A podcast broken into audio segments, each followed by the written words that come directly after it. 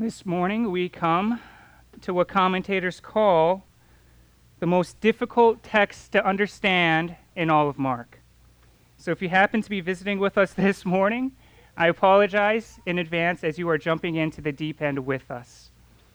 Mark 13 has had countless pages written on it with numerous different viewpoints. And we kind of have to wonder why is that? Why is it so hard to understand what God is saying to us in Mark 13? Why didn't God just make all of the scriptures straightforward so we don't have to wonder about anything at all? And while I don't have all the answers, what I do know is that texts like this force us to rely on God all the more.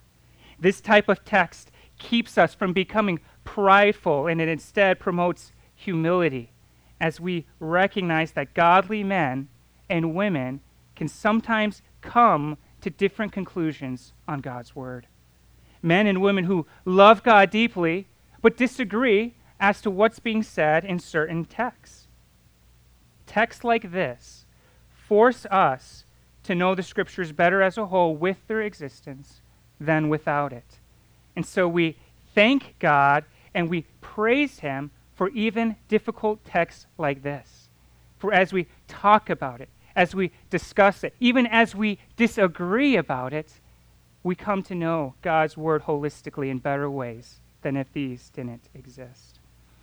So as we go through Mark 13 here this morning, I want you to know that I am not going to take the time to argue every single one of my points that I make or to go down every single rabbit trail or question that you may have about this text. Rather, I am presenting to you just one view among several that I think makes the best sense of the text here this morning.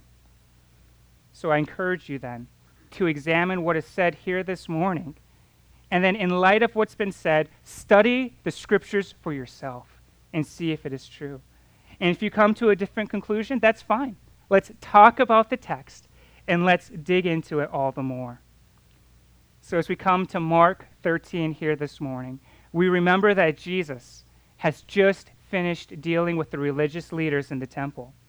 In his interactions with these religious leaders, we find that they are filled with false piety and false righteousness. Well, they appear to have this righteousness and piety. Jesus exposes them for what they truly are. They are rotten to the core. Or, as Jesus says elsewhere, they are whitewashed tombs, beautiful on the outside, but completely and utterly dead on the inside. And because of their corruption, these religious leaders over the temple are coming to an end. Jesus has declared it. So this brings us to verse 1 of chapter 13. As Jesus is leaving the temple, one of his disciples says, Teacher, look, what massive stones, what impressive buildings. The disciples draw attention to the beauty of the temple that they are leaving, and specifically the stones which are indeed impressive and massive. These stones, as Josephus records for us, were about, in our measurements, 37 and a half feet in length, 12 feet in height, and 18 feet in width. These stones were incredibly heavy, and they were in architectural feat like none other. And though the rabbis of the time had no respect for King Herod, who built this temple for them, they did say this about the architecture He who has not seen Jerusalem in her splendor has never seen a desirable city in his life. He who has not seen the temple in its full construction has never seen a glorious building in his life. Herod's temple, as recorded by historians, was one of the ancient wonders of the world. It was impressive to look at, which makes what Jesus says to his disciples here all the more shocking. He says to them, Do you see these great buildings. Not one stone will be left upon another. All will be thrown down. Jesus, in one sentence, declares the end to this temple that the religious leaders were abusing. All of it is coming down. All of the stones, all of the buildings. Jesus has prophesied it. Now, I don't think we can fully feel the weight of what Jesus says here or how it would have hit his disciples. The temple was at the center of the Jewish way of life. And now Jesus has just declared to his Jewish disciples the end of it. Everything they thought they knew about their Jewish faith with the temple at the center was about to be changed radically forever. And for the rest of the walk back to the Mount of Olives, as Jesus and his disciples go, there's nothing recorded that they say after this. No doubt the disciples are pondering what Jesus has just prophesied. It's hard to imagine that which is so crucial to your faith being destroyed. But when they finally get back to the Mount of Olives, the disciples, Peter, James, and John, finally ask Jesus two questions in private. And these questions are important because for the rest of the chapter, I believe Jesus to be answering these questions. So the disciples ask him finally, When will these things happen? And what will be the sign when all these things are about to be accomplished? I think these two questions provide the framework for us for what Jesus will say in answer in the rest of chapter 13. He's answering the disciples' questions about the coming destruction of this temple. If this is the case, then we find in verses 5 through 13 Jesus describing the events preceding the temple's destruction. The temple which the disciples just asked about. In response to their question, Jesus tells them, Watch out that no one deceives you. Many will come in my name, saying, I am he, and they will deceive many.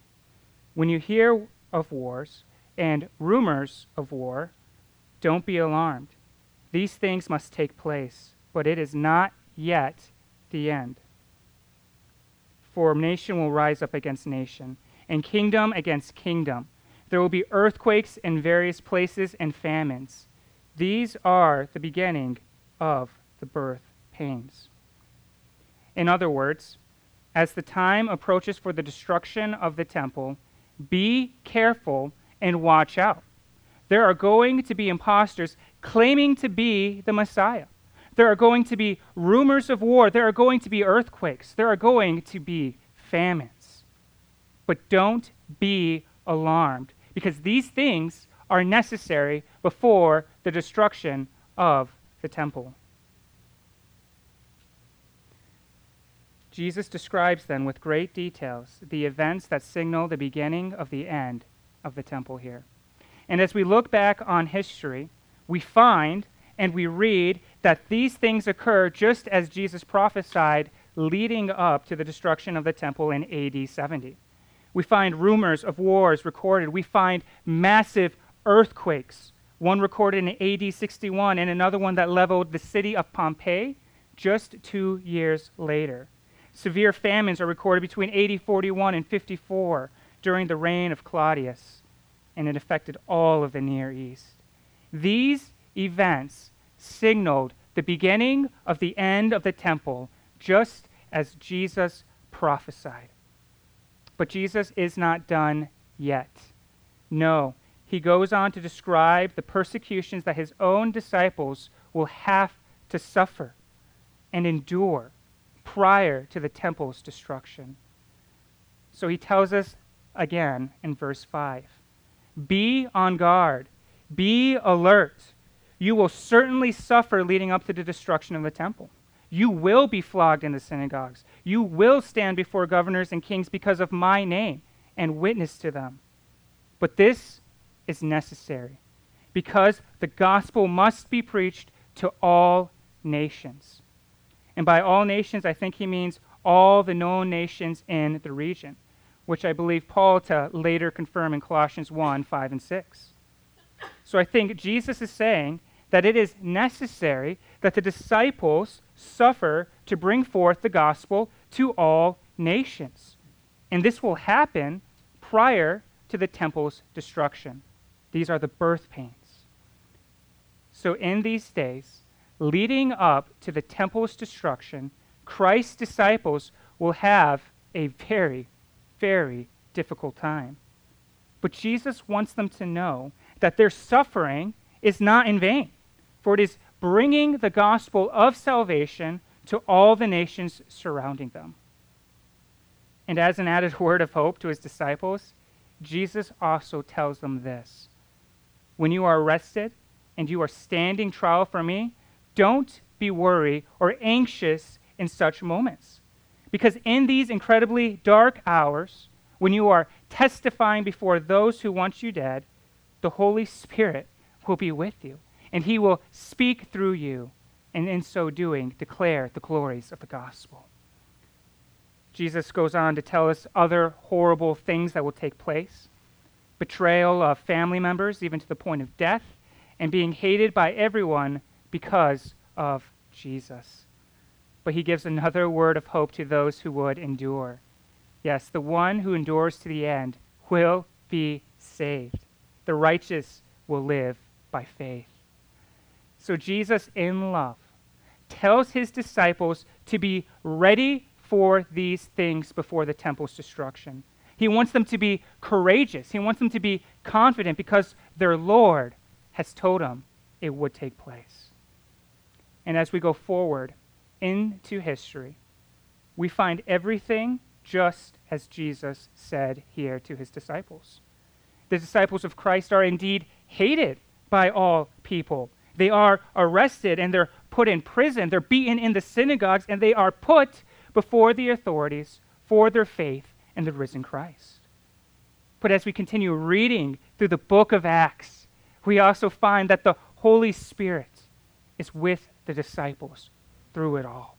The Holy Spirit speaks through them, and they do proclaim the glories of Christ when they don't know what to say.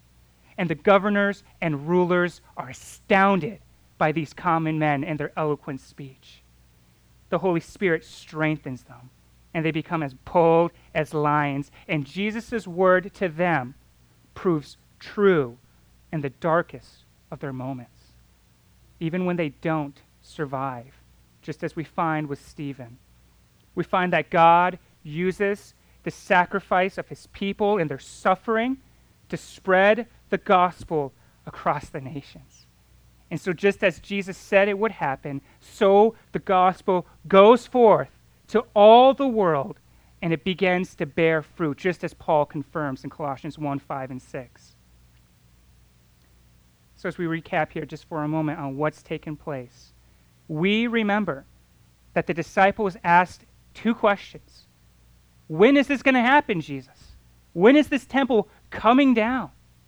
And, and what will be the sign of its destruction? And I think Jesus has partly answered that question. He's partly answered. These are things that are leading up to its destruction. That's when it'll happen.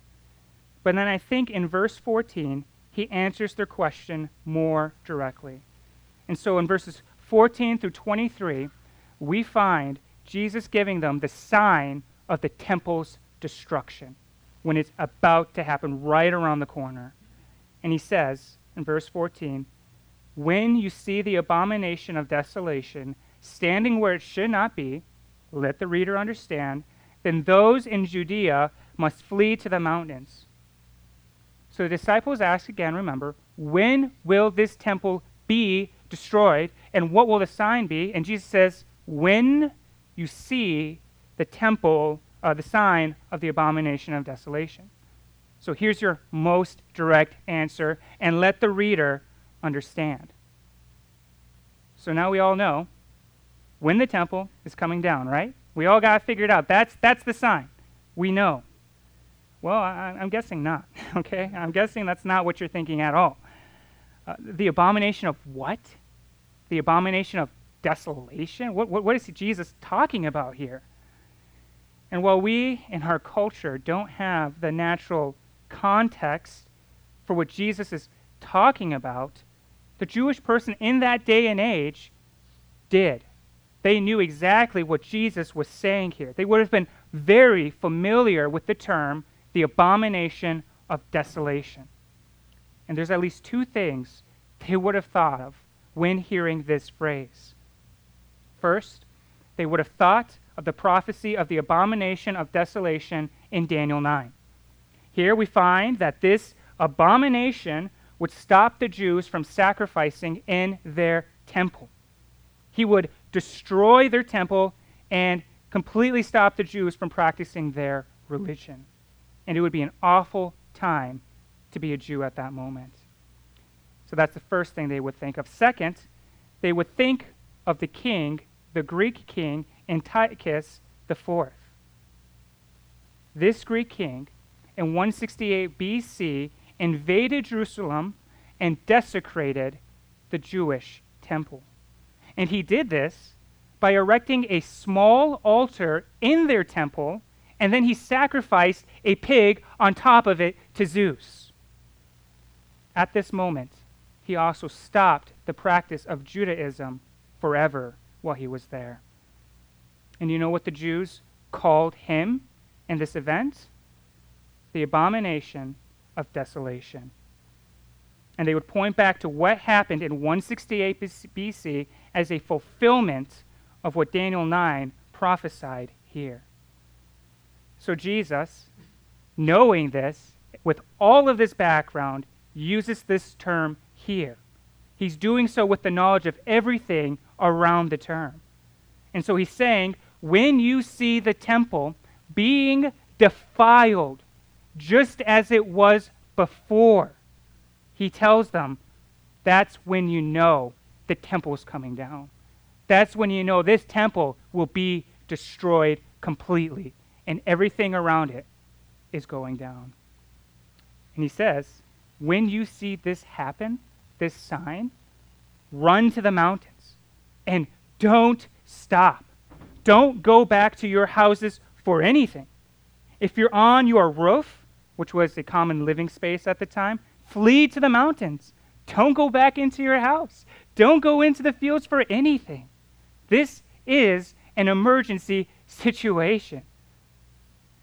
Much like we tell people when they're evacuating from a fire, don't bring anything but yourself, Jesus tells his disciples similar words Flee, get out of there.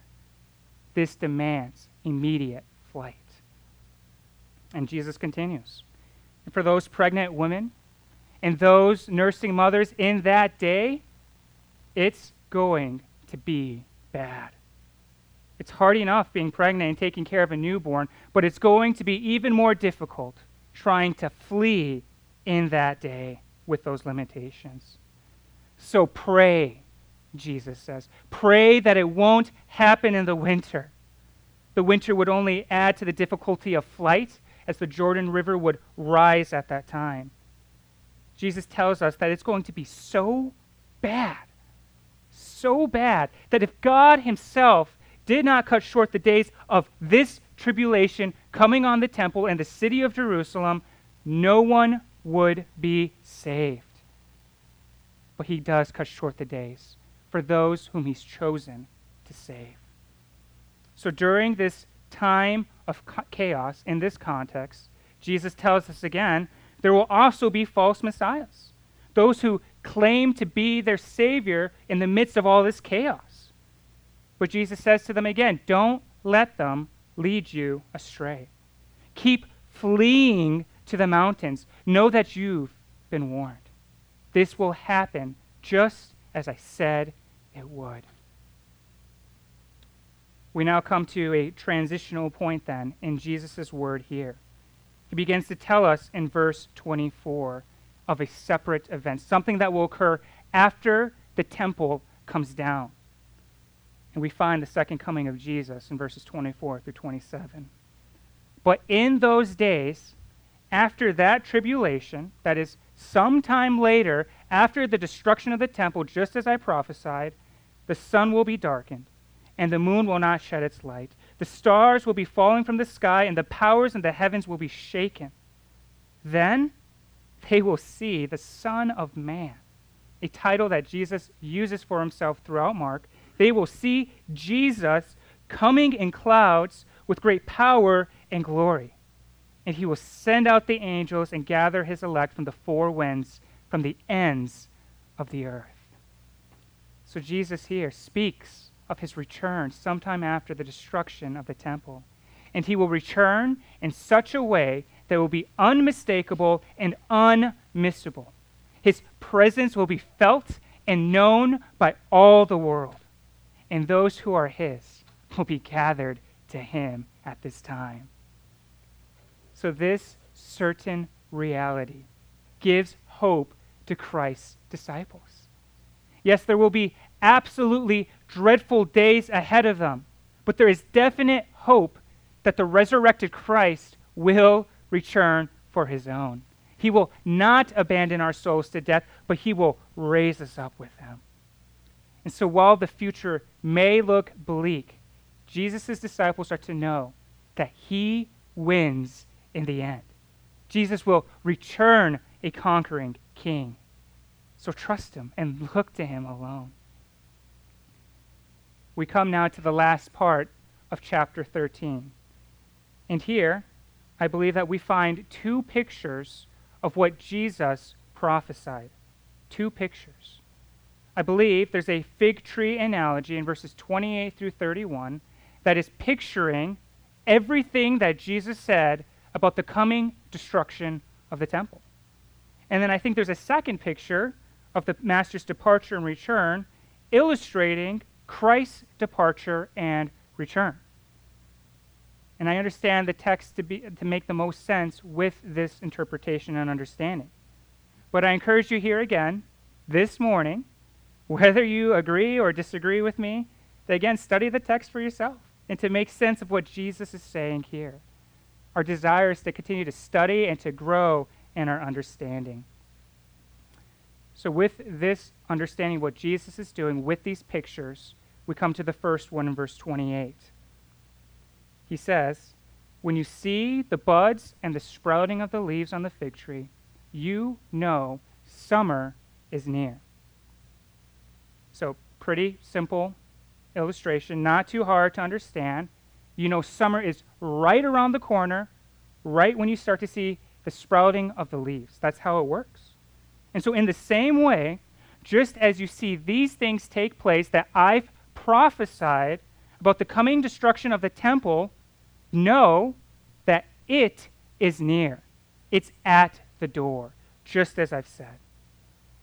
Now, you'll notice that I didn't say he is near at the door, like some of your translations have, like the CSB. But other transla- translations, like the NIV at this point, use the word it. And I think it is the accurate way to translate it here, as it's referencing the temple's destruction. But at the end of the day, interpreters had to make an interpretive call, as it can go both ways. So, as I believe Jesus is referencing the events leading up to the destruction of the temple, I think it is the better translation here. And he's saying that as you witness these events, you know the temple's destruction. It's right at the door. You know it's about to happen. And I think this interpretive choice is further strengthened as Jesus says immediately after, Truly I tell you, this generation will certainly not pass away until all these things take place. Now, we've seen Jesus in Mark say this generation over and over again.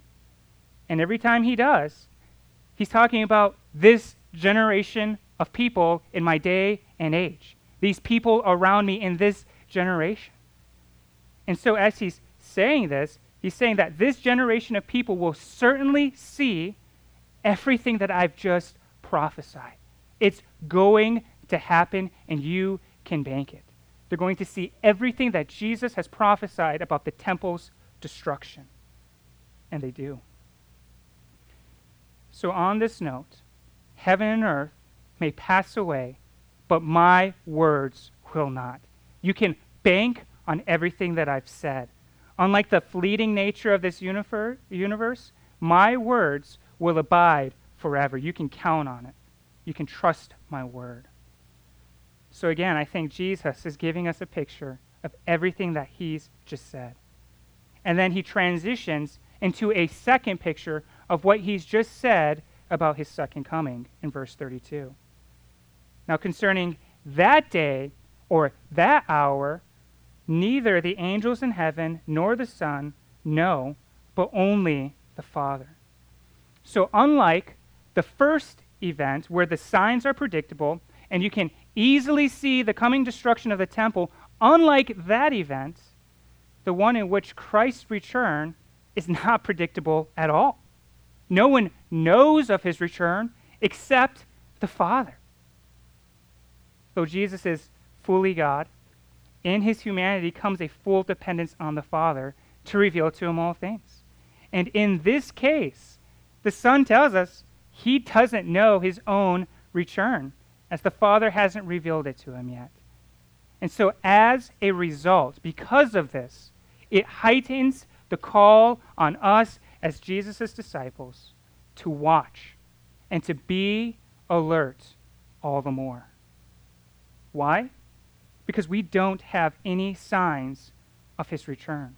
Therefore, be watchful all the time. And here's a picture so that you don't miss it. It's like a man, verse 34, that goes on a journey and leaves his house and gives authority to his servants and commanded the doorkeeper to be alert. Therefore, be alert since you don't know when the master of the house is coming, whether in the evening or at midnight or at the crowing of the rooster or early in the morning.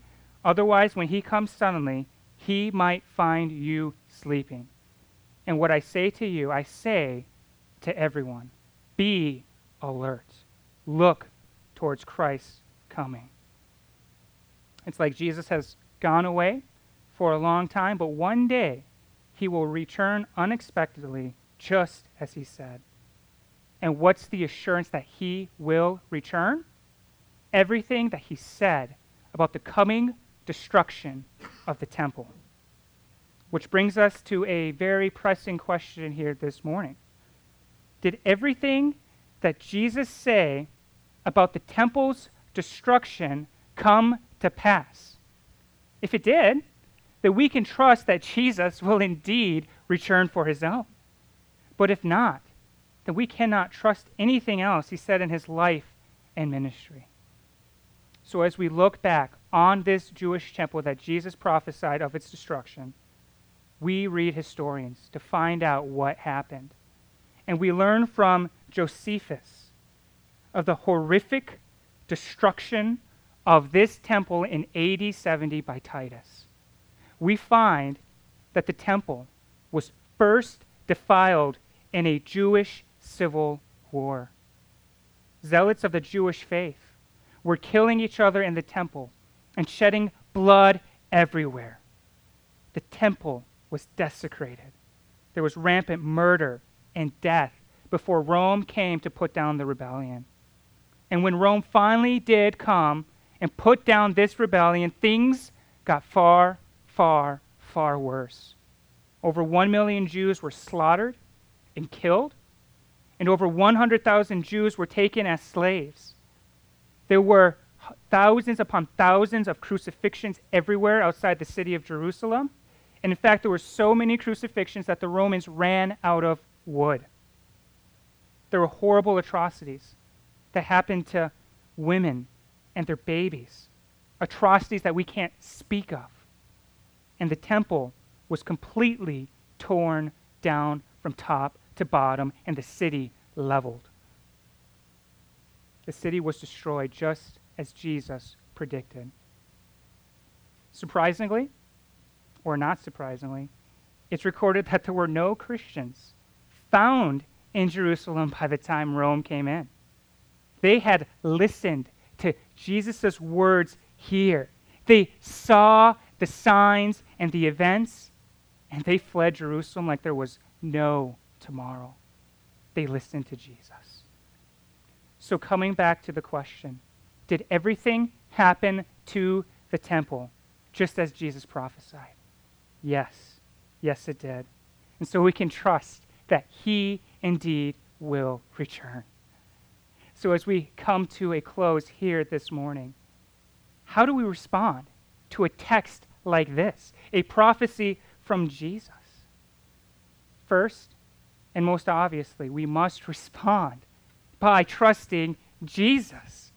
What Jesus prophesied about the coming destruction of the temple came to pass.